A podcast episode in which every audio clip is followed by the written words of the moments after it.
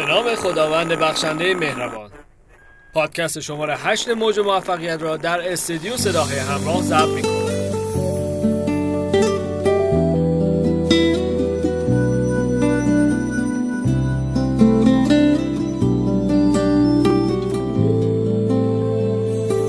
من علی علیزاده با موضوع ترس های غیر واقعی این قسمت را آغاز می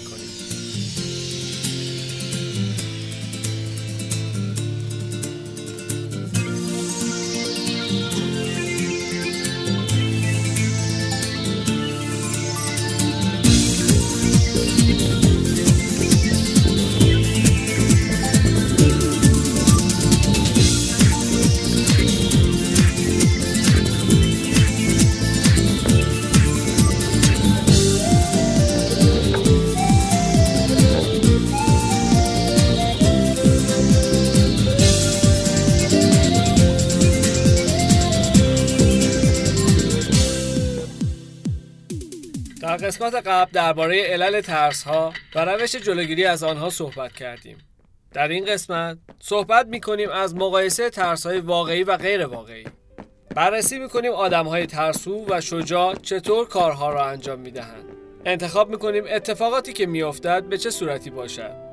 ای کاش کاشکی اگر شاید آه و غیره. اسفاتی است که آدمهای ناامید و نالان که در فکر خود به انتهای خط رسیدن و دیگر راهی ندارند و منتظر معجزه اند و نمی‌توانند حتی رویاهایشان را در فکرشان ببینند باید بخوابند و خواب رویاهایشان را ببینند و دیگر دست از تلاش کشیدند و انتخاب کردند کار نکنند. فقط لجبازی با خودشان کردند یک سوال دارم ازتون. تو خلوت خودتون دقیقا همون جایی که لذت می‌برید ازش یه شم خوشبو یا یه عود روشن کنید. عطر خوشبوتون رو بزنید و شروع کنید به تصور رویاهاتون. وقتی دقیقا تو اوج تمرکز هستید ندایی درونی میآید و نجواگونه طوری که بیشترین اثر را داشته باشد میگه آخه آدم تنها تو کدوم کار درست انجام دادی که دنبال این همه آرزو هستی؟ اگه تا به حال به این سوال بر نخوردید دقیقا به چیزی لذت بخش که می‌تونید به دستش آورید ولی ترس دارید فکر کنید. مطمئنم با این نجوا برخورد می‌کنید و کاری که باید انجام داد خیلی آسونه. شما با دانستن راهتون و اعتماد به نفستون می‌توانید با صدای بلندتر و تاثیرگذارتر فقط بهش بگید فردا در این باره صحبت می‌کنیم. یا اگه خیلی اذیت کننده است بهش بگید ساکت باش. این صدای درونی یا کودک قرقرو همان منطق شماست که خانه مستحکم خودتان برای ساختید و در امنیت رشدش دادید و حالا روبرویش ایستادید. همیشه سوالاتی از تیمم می‌پرسم. چقدر زندگیتون منطقیه؟ چقدر به آرزوهاتون رسیدید؟ و با چند آدم موفق حرف زدید؟ اگر با منطق کار کنی و تجارتت رو بر پایه منطق بسازی همیشه درآمدت منطقیه. خیلی عالیه. همیشه خوبه و می‌تونی برنامه ها تو بر اساس درآمدت مرتب کنی. ولی فکر کن به آرزوهات و شروع کن با ترسات روبرو شدن. اولین موضوعی که تو رو خواهد ترسون منطق تجارت و درآمد منطقیته. سالها بعد خواهی گفت کاش این کار را کرده بودم. یا اگر این کار را کرده بودم یا شاید این کار را می‌کردم بهتر می‌شد. دقیقا همان اسباتی که اول پادکست بیان کردم. و می‌رسیم به اینکه خب باید چیکار کرد؟ امید دارم که کمکی هست. مسئولیت کار خود را قبول کنید. و اقدام داشته باشید تا تفکر بیش از حد. ترس های واقعی عبارتند از پریدن از ارتفاع خیلی زیاد. دست زدن به کابل برق فشار قوی و از این قبیل که ما را به مرگمان میرساند. و ترس های غیر واقعی عبارتند است آیا تا به حال دیده اید کسی که در کاری شکست خورده است مرده باشد؟ یا کسی که در فروش محصول نشنیده باشه خشکش زده باشه و بمیره؟ یا کسی که در درست کردن چیزی شکست خورده باشه از دنیا رفته باشه؟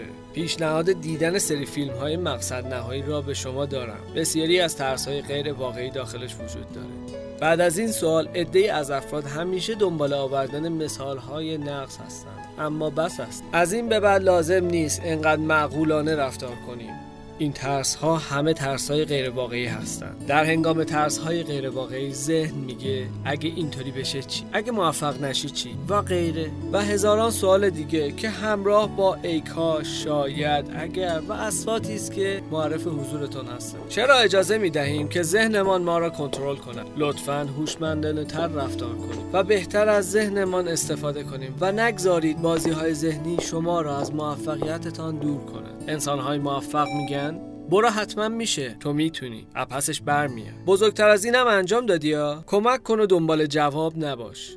انسان شکست خورده و ناامید میگه اگه نشه چی؟ چرا باید بتونی؟ چه لزومی هست که از پسش برای؟ نگاه کن فلانی هم شکست خورد. این کارا جواب نمیده. انجامش هم نده و خیلی موارد دیگر با یه نگاه ساده متوجه میشیم دور برمان را چه آدمهایی ساختن. طبق قوانین هر پنج نفری که با من در ارتباط هستند من را می‌سازند به راحتی می‌توانیم متوجه شویم چه چیزهایی را تا به امروز انتخاب کردیم. شکست یا موفقیت؟ انتخاب های خودمونه که مشخص می‌کنه آدم های موفقی هستیم یا شکست خورده و نالان و ناامید. فلسفه شکست بسیار گسترده است. ادهی شکست را پایان کار خود می‌دانند همراه با ناامیدی. و اصولا شکست رابطه بسیار قوی با موفقیت دارد. در حدی که بسیاری از انسان های موفق شکست را همان موفقیت یا پیروزی می‌دانند و هیچ وقت ناامید نمی‌شوند. شکست و موفقیت را انتخاب می‌کنیم. و در انتها در این روز زیبا دعا می کنم خدا هیچ وقت چشم ازتون بر نداره. خوشبختی نگاه خداست. روز و روزگارتان خوش.